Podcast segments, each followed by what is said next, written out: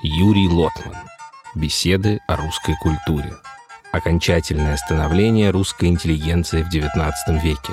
Шестая лекция из цикла «Культура и интеллигентность». Добрый день.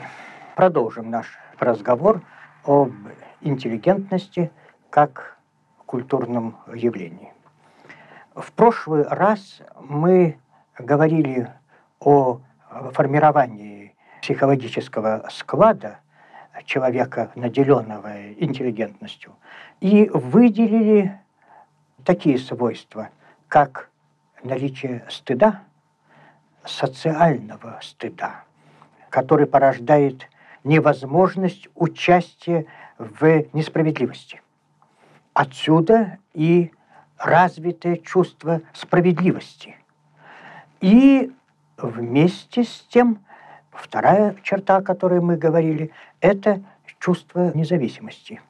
В частности, социально независимая позиция по отношению к власти и способность отстаивать эту независимую позицию. Эту последнюю черту надо особенно выделить, потому что мы привыкли к другому.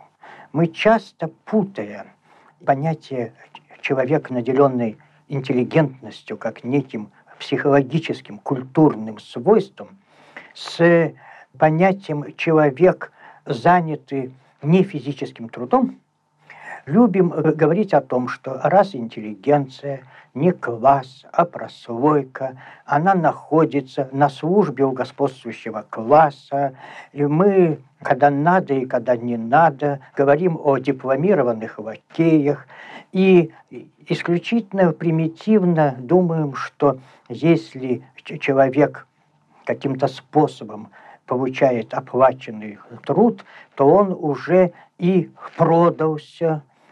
Это, между прочим, приводило такой упрощенный взгляд к очень вредным, а даже трагическим последствиям непонимания сущности дела, когда мы любили смотреть на врача как на какого-то корыстного сторонника болезни.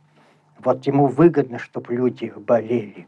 Это имело очень трагические в истории России, в частности, в последствия, когда врачей убивали.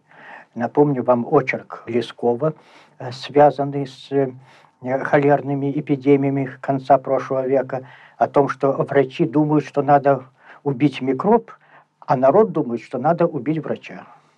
И такое настороженное отношение к умственному труду, о чем еще мы, может быть, будем говорить. Но сейчас речь будет идти о другом. Я говорю, и я это уже подчеркивал много раз, не о людях умственного труда и вообще не о профессиях, а о особом психологическом складе, который не прикреплен к профессии и может быть свойством и человека физического труда, и очень часто это бывает, это свойство интеллигентности, как некое культурное достижение человечества, которое принадлежит человечеству в целом, и которое точно так же, как нельзя такие чувства, как стыд, совесть, расписывать по классам и говорить, что вот этот класс стыдливый, а этот бесстыдный, это будет грубое упрощение. Точно так же и здесь нельзя эти вещи решать так с плеча и очень э, просто, на первый взгляд, но очень неправильно по существу и очень опасно по существу. Так вот, мы говорили о чувстве независимости, и в связи с этим возникало дворянство, в частности, в России, очень сложный вопрос. Дворянин традиционно со средних веков и потом после Петровской реформы в России назывался служилый человек. Дворянин – это тот, кто служит. И еще до Петра феодальный сословие русское, феодальный класс, делился на вотчинников, потомков феодалов самостоятельных, которые имели наследственные земли, поэтому они и назывались отчины, отчина и детчина. Сижу на своей отчине и детчине. И дворян. Дворянин был тот, кто за службу получает землю. Пока он, как тогда говорили, тянет службу, он пользуется поместьем, он помещен на земле. От этого слова «помещик» оно означало как бы временное помещение на земле. А если он не может служить, например, он изранен на войне, то московское правительство поступало очень жестко. Если он служит, он имеет землю. Земля должна служить. У великого князя Московского земли было не так много, чтобы он мог ею раскидываться. А если он не может служить или убит на войне, осталась вдова, то перед вдовой вставала очень жесткая альтернатива. Или выйти замуж за того, кто может тянуть службу, или дочь выдать. А если нет, она должна была отдать поместье. Таким образом, с самого начала дворянин был тот, кто служит. Особенно это стало ясным, заметным после реформы Петра. Петр сравнял помещиков и вотчинников, все стали дворянами, все стали служилыми. И Петр представлял себе службу как обязательную. Тот, кто не служит государству, тот тунеядец. Поэтому, между прочим, он все думал, как бы к деву пристроить в монастыри.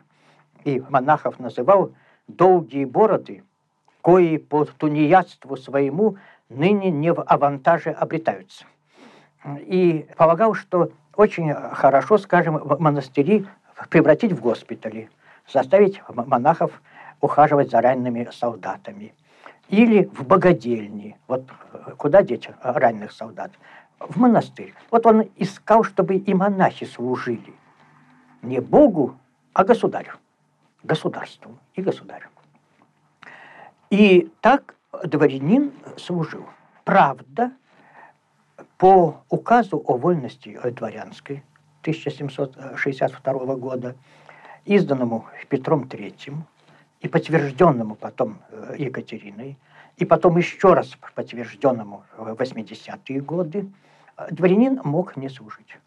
Вольность дворянская состояла в том, что дворянин мог не служить, жить в поместье, мог свободно уехать за границу и свободно вернуться. Он мог вступить за границей в службу, скажем, офицером в иностранную армию, и, вернувшись, должен был быть принят, если хотел, в русскую армию тем же чином. Таким образом, служба делалась как бы необязательной. Необязательной юридически, но практически она была обязательна, поскольку со службой связывалась честь дворянина. Тот, кто сидит дома, это действительно как бы, ну уж никуда не годный человек. Он за зайцами только может охотиться, топтать крестьянские поля, и ему уважения уже не ждать. В любом обществе он пропускает в двери вперед себя всех, кто служит. И всех, у кого, раз он не служит, то и нет чина у него. А в России без чина нельзя. И лошадей на станции он получит в последнюю очередь, а может и вообще не получит. Любой офицер заберет лошадей, а он сиди, жди. И э, если ему надо подписать бумагу, ну, он судится, купчую, завещание, он должен подписаться. Недоросль такой-то руку приложил, хоть он уже, может быть, и э, седой старик. Он недоросль, у него нет э, чинов. Но кроме того, это казалось бесчестным. Честь требовала службы. О чести мы еще будем говорить. Честь требовала службы и настоящей службы. Прятаться в придворных чинах можно было, но считалось, по неофициальному счету, вообще бесчестным. Дворянин должен быть военным, должен лезть на стены крепостей, быть изранен, и тогда он заслужил честь. Но как же совмещалось требование независимости от правительства и требование службы? Я уже в прошлый раз говорил, что Николай Иванович Новиков вышел в отставку поручиком. Это был вызов. И позже, когда Екатерина его отправляла в крепость, то на следственном деле она написала, что рано вышел в отставку, не выполнил долг гражданина, а между тем появлялось поколение, которое уже не хотело служить, как отцы, в гвардии, при дворе, в армии, в канцелярии, а хотело служить обществу. Молодой писатель Николай Михайлович Карамзин вышел в отставку очень рано, поручиком тоже, и уехал за границу, а вернувшись, уже в службу не вступил. И даже дерзко писал в стихотворении к женщинам, где он тоже не без вызова официальной точки зрения посвящал свою музу не государыне, не России даже, а женщинам и любви. И писал: «Россия, торжествуй, сказал я, без меня».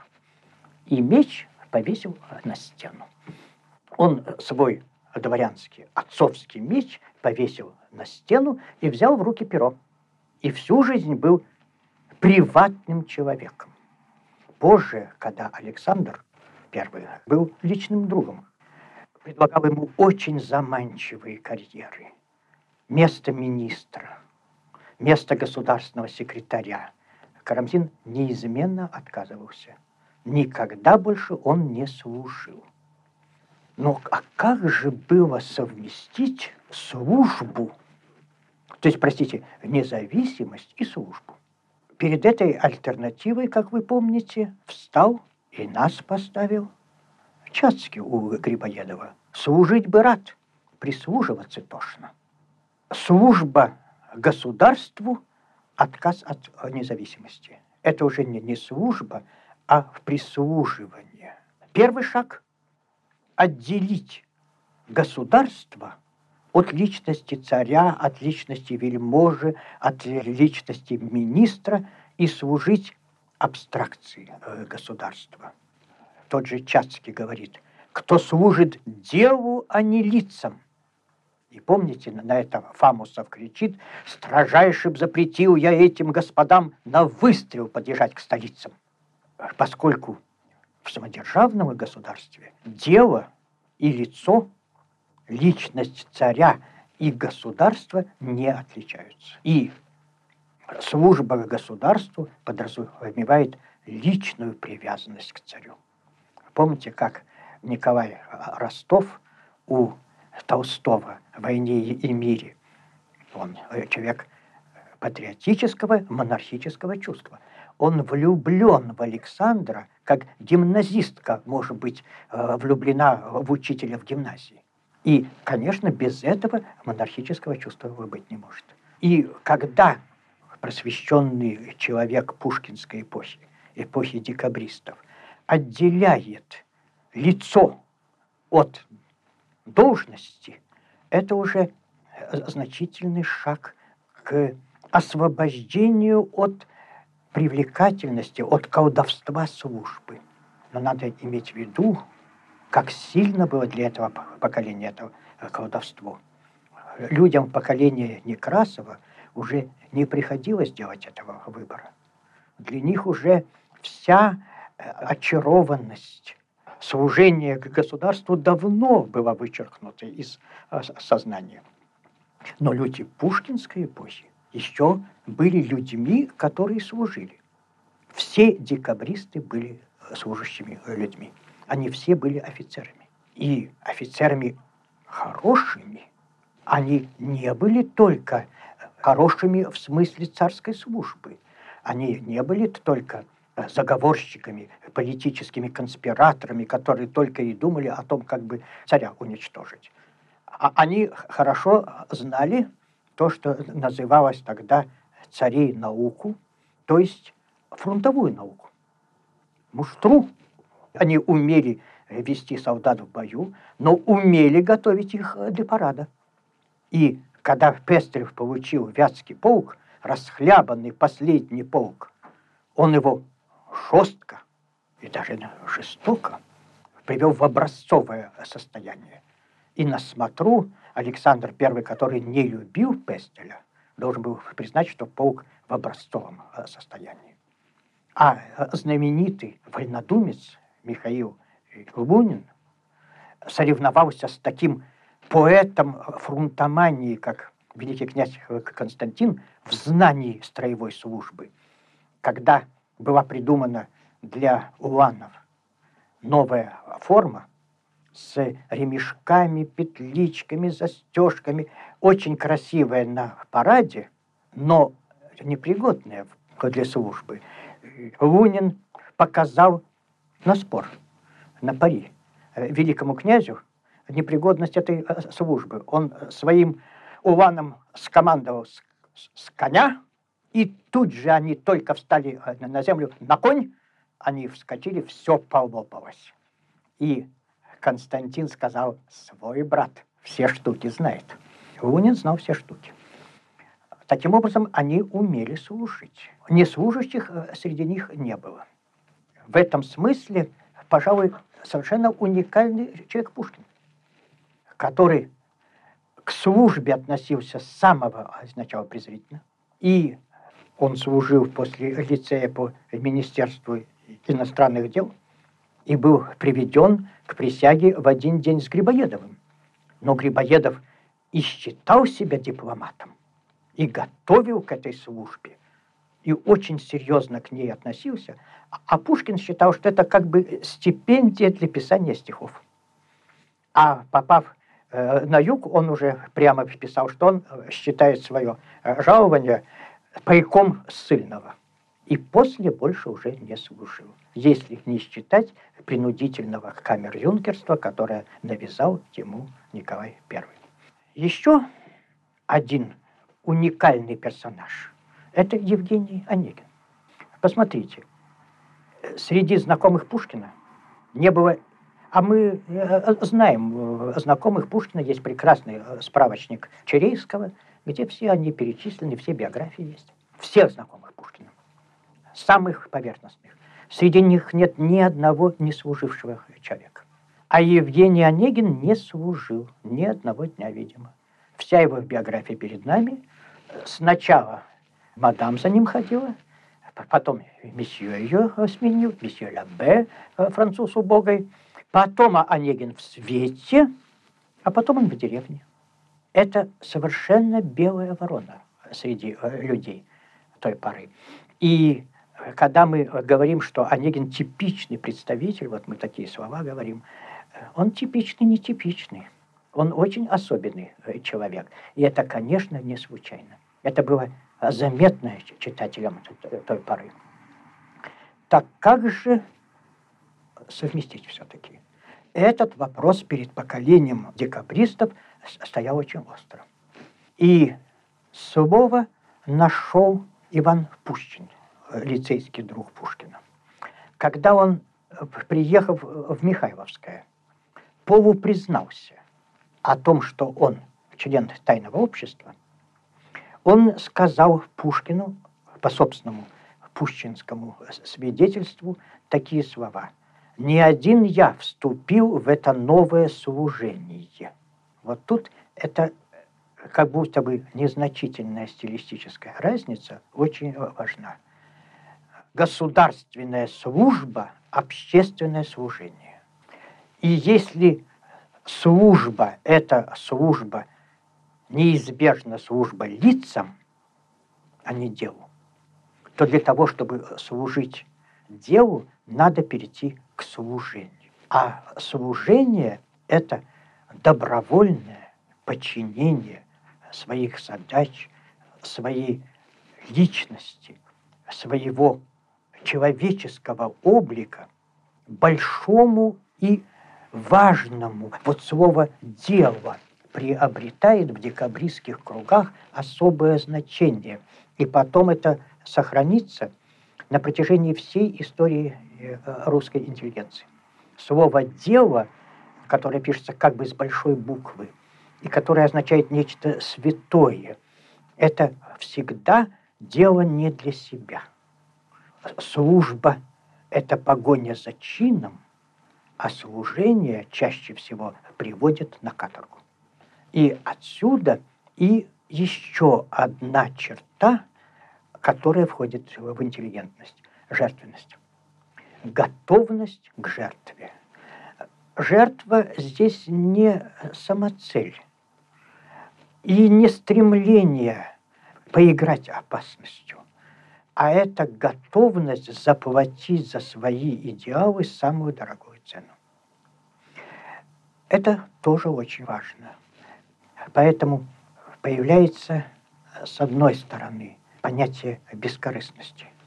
Понятие бескорыстности в интеллигентной среде уже в девятнадцатом веке доходит до высокой степени.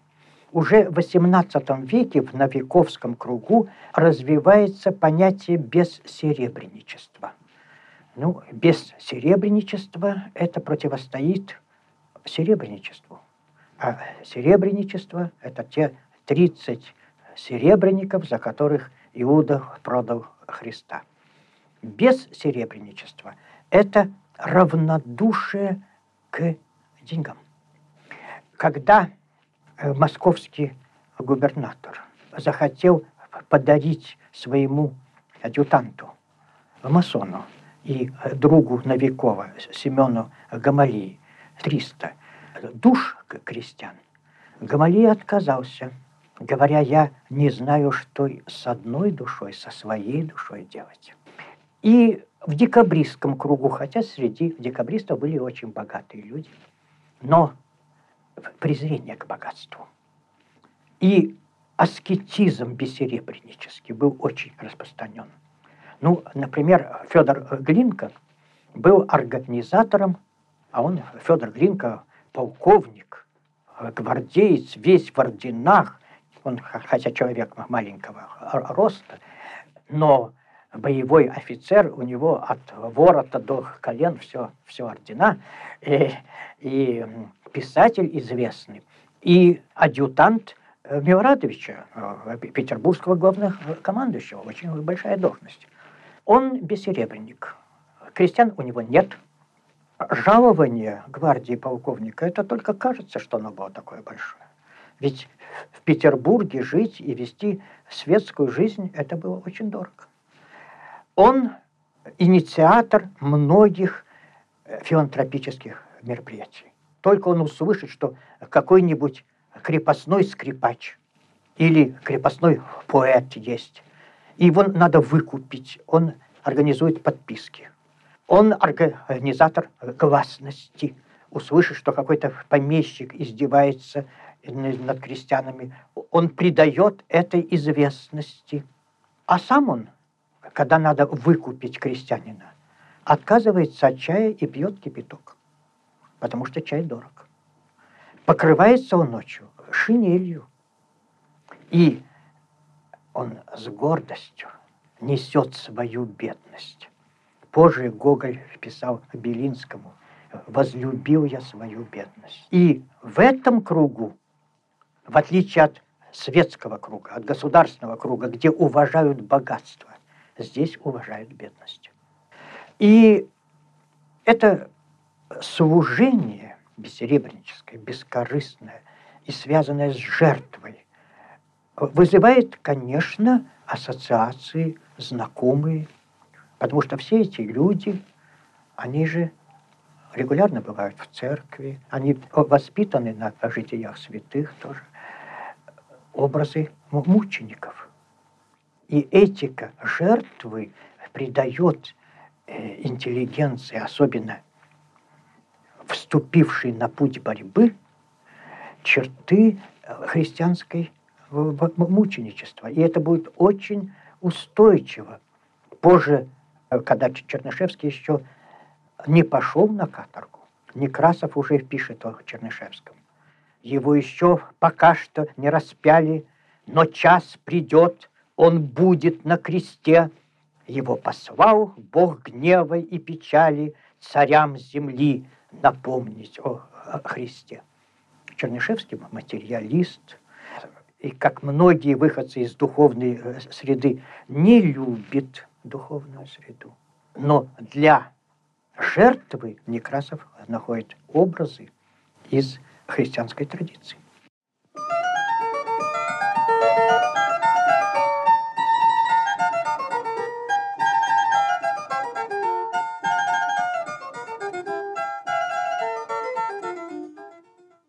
Итак, мы видим, что в этический идеал входит жертва, входит готовность расплатиться дорогой ценой. Но идеал служения означает не просто отказ от эгоизма. Дело в том, что от эгоизма можно по-разному отказываться. И позже, особенно после славянофилов, в интеллигенции, и особенно в двадцатом веке, будет распространено такое стремление смириться и признать свою вину перед народом настолько, чтобы отказаться и от своей личности. Эпоха, о которой мы говорим, подразумевала служение народу одновременно с высоким уважением к себе. Вот это очень, очень важно, потому что потеря уважения к себе – это одно из величайших национальных несчастий. Там, где человек не уважает сам себя и думает, что если он позволяет себя унизить, то это не препятствует его высоким представлениям и даже, может быть, означает, что он уж настолько любит народ, что жертвует и своим достоинством, это представление глубоко ошибочное. Карамзин в свое время, когда оказался в трудной ситуации, он приехал в Петербург, привез восемь томов истории и должен был получить у царя разрешение и деньги на печатание. У него денег не было. Его приняли очень радушно, с распростертыми объятиями при дворе, великие княгини и великие княжны. Он читал историю, ему делали комплименты, а государь Александр Первый не принимал. Не принимал, потому что Карамзин был горд и на поклон к Аракчееву не шел. А Карамзину давали стороной понять, что пока он не сходит к Аракчееву, Александр его не примет. Карамзин ждал, время шло. Александр, как писал Карамзин жене, Карамзин так выразился, душит меня на розах. И дальше жене он говорил, что он не может пожертвовать своим достоинством, потому что его достоинство принадлежит и ему, и его жене, и его детям, и России. И если он позволит унизить себя, он совершит преступление перед культурой. Этого дозволить нельзя. И это нам объяснит интересные стороны в, во взглядах Пушкина. Пушкин в тридцатые годы, прочтя э, трактат э, «Философские письма Чадаева», во многом с Чадаевым не согласился. Его представление о истории России, истории Европы не совпадало с Чадаевским. Но в одном он с Чадаевым согласился. Он писал, конечно, вы правы. Писал он по-французски, как он писал Чадаеву, я вам пишу на языке европейской цивилизации. В одном я, я с вами соглашусь. Наша общественная жизнь печальна. это ужасное отсутствие собственного достоинства. Без собственного достоинства каждого отдельного человека не может быть ни демократии, ни культуры. И демократия не может возникать там, где человек не уважает сам себя. И это объяснит там некоторые пушкинские строки. Вот в конце двадцатых годов Пушкин начал переводить стихотворение английского поэта Соути, и в котором ну, стихотворение такое подражание античности, гимн домашним богам. У греков и у римлян одним из важнейших божеств были божества Лары, Пенаты, домашние боги, которым ставились в домах алтари и которые покровительствовали дому. И вот Пушкин переводит гимн домашним богам, и там пишет: «И нас они любить, лелеять учат». А что же любить? Не мелкие чувства, а какое-то главное чувство. Они меня науки первой учат чтить самого себя. И это Пушкин подчеркнул. Чтить самого себя. И отсюда высокое уважение к домашней жизни. Служба противоречит этому уважению. Служба царям. Служение идеалом подразумевает уважение к дому, к потомкам, а потомки представляются не абстракцией, а свои дети и внуки, как у Пушкина в, вновь я посетил. Но пусть мой внук приятных и полезных мыслей полн, пройдет он мимо вас во мраке ночи и обо мне вспомянет. Два чувства равно близки нам, в них обретает сердце пищу, любовь к родному пепелищу, любовь к отеческим гробам. Животворящая святыня, земля была без ней пуста. Как, здесь одно слово не дописано, пустыня и как алтарь без божества. А, а первый вариант, который Пушкин вычеркнул, звучал еще сильнее. На нем, на чувстве дома, основано от века, по воле Бога самого, самостояние человека и все величие его. Самостояние человека. Вот это самостояние человека для Пушкина и было тем, что связывает человека с сейчас очень актуальным, с вопросом корней. Вот что такое корни. Для Пушкина это не, не абстракция. Это дом отцов, кладбище, на котором похоронены предки. Это реальность. Но вместе с тем, это и в этом важная черта этого поколения. Это не противоречит гораздо более широким чувствам. И люди конца восемнадцатого, начала девятнадцатого века, воспитанные на идеях просвещения, принципиально чужды исключительности. Они пронизаны тем чувством, которое в восемнадцатом веке просветители во Франции впустили слово терпимость, толерантность.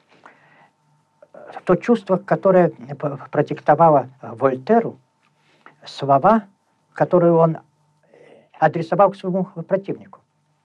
«Я ни в чем с вами не согласен, сударь, но я готов отдать жизнь за то, чтобы вы имели возможность высказать свои мысли». Вот это очень важно. Таким образом, уважение к себе есть уважение к другому. Оно не включает рабское подавление своей личности, рабское смирение, но не включает и рабскую агрессивность. Потому что подавление чужой личности и отсутствие уважения к своей личности – это, по сути дела, две стороны одной медали. И в этом смысле уже на уровне национальных организмов высокое предназначение интеллигенции. Интеллигенция в национально угнетенных странах закономерно становится во главе национального движения, движения за независимость своего народа.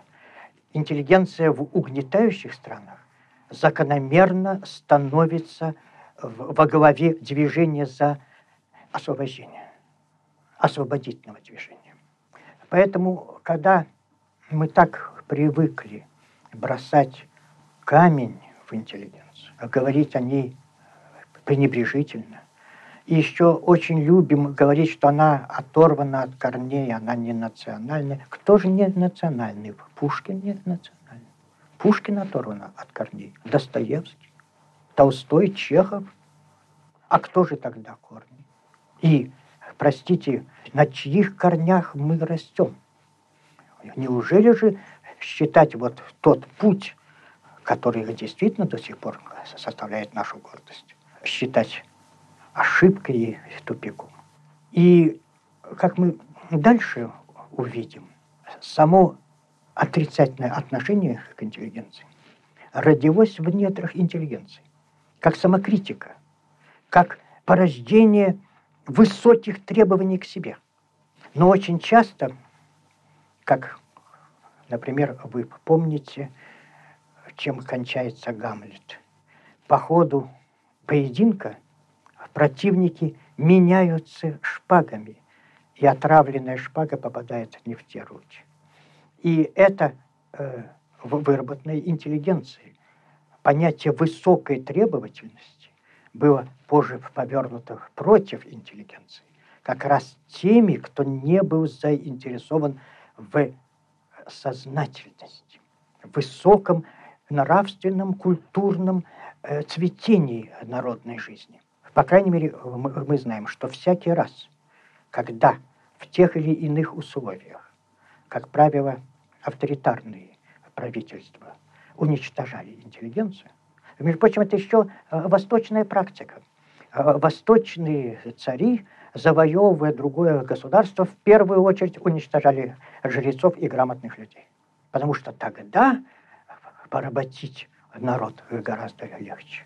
И то же самое мы наблюдаем и не только на Древнем Востоке. И шпага этого была повернута против интеллигенции уже теми, кто хотел бы не еще более высокого нравственного уровня, а напротив, кто принадлежал к силам самого, я бы сказал, мрачного свойства. Но мы сейчас говорили только о начале пути. И мы как бы оставляем интеллигенцию перед порогом революционного движения. Она еще не перешагнула ту черту, которая отделяет независимость от идеи борьбы против государственного порядка. Это мы постараемся осветить в будущем.